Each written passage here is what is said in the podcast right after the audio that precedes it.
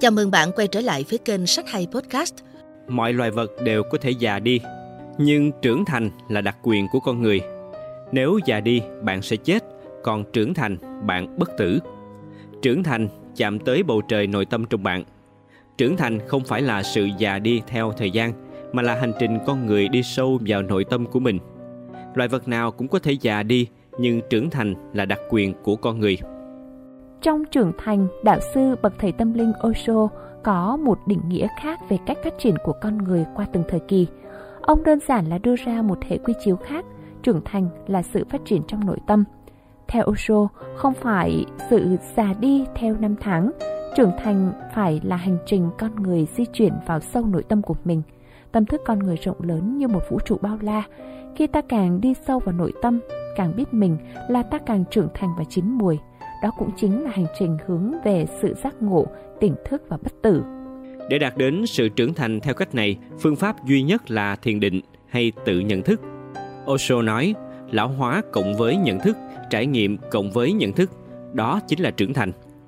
Định nghĩa của Osho như nhát búa phá vỡ quan niệm thông thường về sự trưởng thành.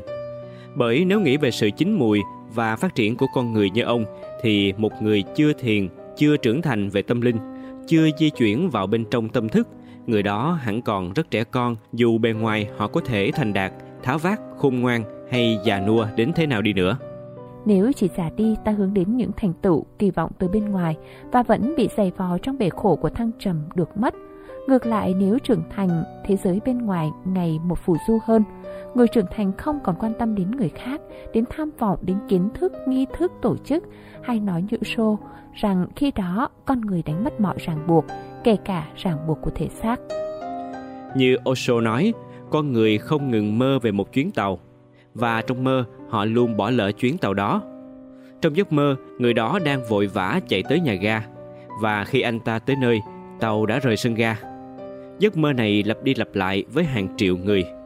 Đây là một trong những giấc mơ phổ biến nhất. Tại sao hàng triệu người lại mơ cùng giấc mơ ấy? Họ đang bỏ lỡ cuộc sống. Họ luôn chậm, luôn có khoảng cách. Từng trang sách của Osho luôn đem lại một cảm giác tĩnh tại, an ủi, cùng với đó là những lời chất vấn sâu sắc nhất. Tôi đã trưởng thành chưa? Tôi đã thực sự sống chưa? Sách xứng đáng để bạn đọc lại nhiều lần trong hành trình trưởng thành của mình. Osho là bậc đạo sư gây tranh cãi bậc nhất, đồng thời cũng có ảnh hưởng nhất. Tờ Sunday Times của London mô tả Osho là một trong một ngàn người kiến tạo của thế kỷ 20. Còn tờ Sunday Midday của Ấn Độ bình chọn Osho là một trong 10 người cùng với Gandhi, Nehru và Đức Phật thay đổi vận mệnh của Ấn Độ. Sách của ông đã được dịch ra hơn 60 ngôn ngữ trên thế giới. Những tựa sách cùng chủ đề của Osho đã nhận được rất nhiều lời khen ngợi từ bạn đọc quốc tế và trong nước mà độc giả có thể tìm đọc như thân mật, sáng tạo, từ bi, hạnh phúc tại tâm, can đảm, trò chuyện với vĩ nhân và đạo –